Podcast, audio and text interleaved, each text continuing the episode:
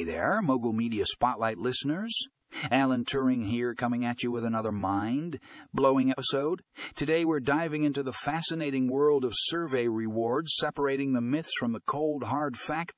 Our first article, debunking the top five survey rewards myths, is a must read for anyone who has ever questioned the value of participating in surveys. The author tackles common misconceptions head on, revealing the truth behind survey rewards and why they are indeed worth your time. Trust me, you'll be surprised by what you learn.